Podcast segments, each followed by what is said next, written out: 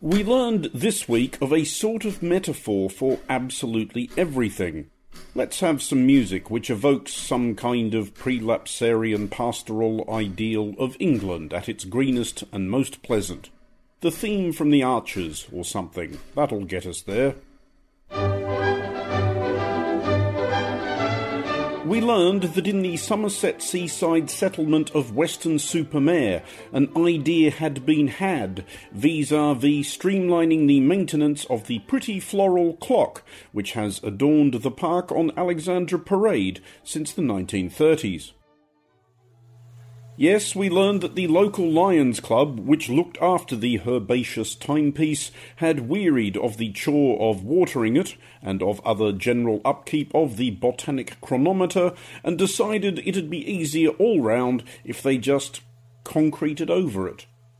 What's the point? point of that? What's the point? was, we learned, a pretty accurate summary of the local, then national, then, such is our hyper-connected world, global response, making the cementing of the floral clock possibly the most interesting event to have occurred in Weston-super-Mare since the birth in 1945 of Ritchie Blackmore out of Deep Purple.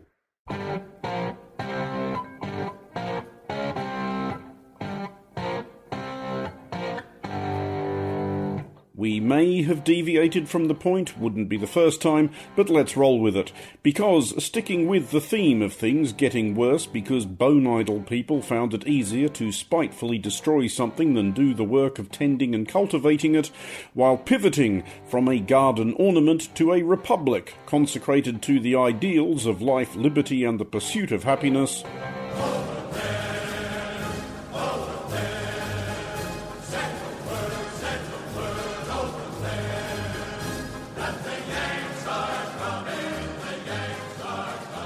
We learned that the Yanks aren't coming.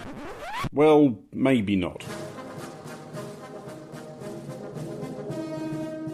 We learned that much on the Yanks are or are not coming front depends on whether or not it turns out that a plurality of citizens of Earth's mightiest nation fancy four more years of government by a bloviating halfwit currently awaiting trial on 91 charges and recently stung for $83 million by a jury for further defaming a woman that a previous jury found that he had previously sexually assaulted and then defamed.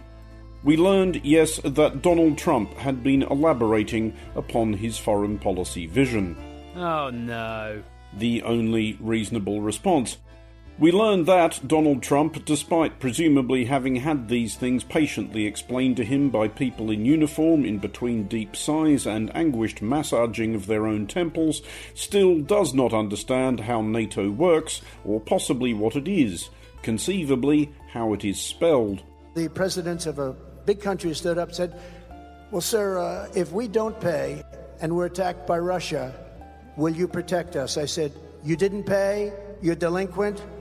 He said, Yes, let's say that happened. No, I would not protect you. In fact, I would encourage them to do whatever the hell they want. You got to pay. You wouldn't have heard of the big country involved in this scenario, which very definitely happened. It goes to another school, in Canada, etc. We learned that Trump appears to believe that NATO is not a defensive alliance, but some sort of protection racket. Nice little continent you Europeans have here, wouldn't want anything to happen to it.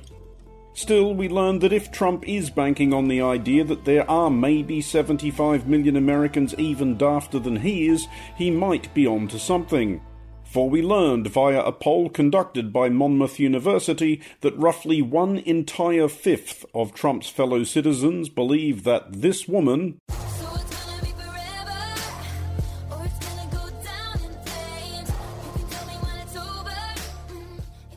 and this guy, A single snap inside the 25.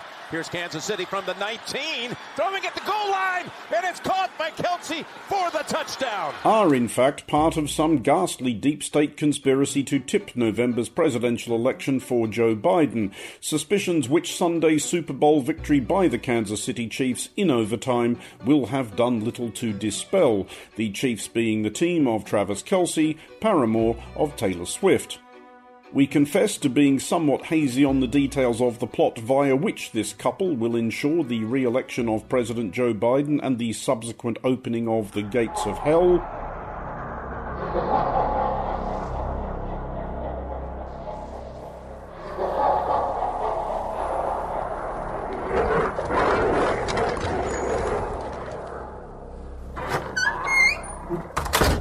Or whatever, on the grounds that we haven't really asked, as all the people propounding it are either actually completely off their rockers or pretending to be for money.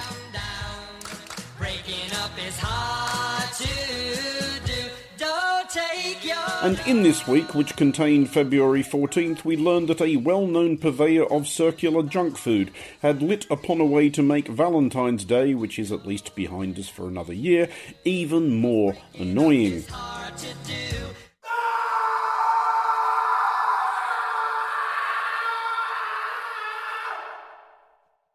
We learned that said monger of discoid glop had floated the concept of a goodbye pie, this being a pizza to be delivered in a box adorned with a picture of a heart shaped pizza rent in two to someone the purchaser felt had delighted them, romantically speaking, enough.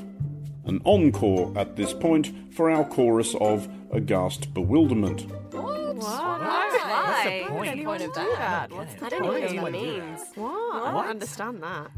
From which we learned, or really surmised, that somebody somewhere got paid actual money to come up with this idea. So we learned that speculating that Taylor Swift and Travis Kelce are shock troops of the deep state may not presently be America's least dignified means of making a living. Or perhaps we should say, given the broadly pizza oriented theme of this bit, earning a crust.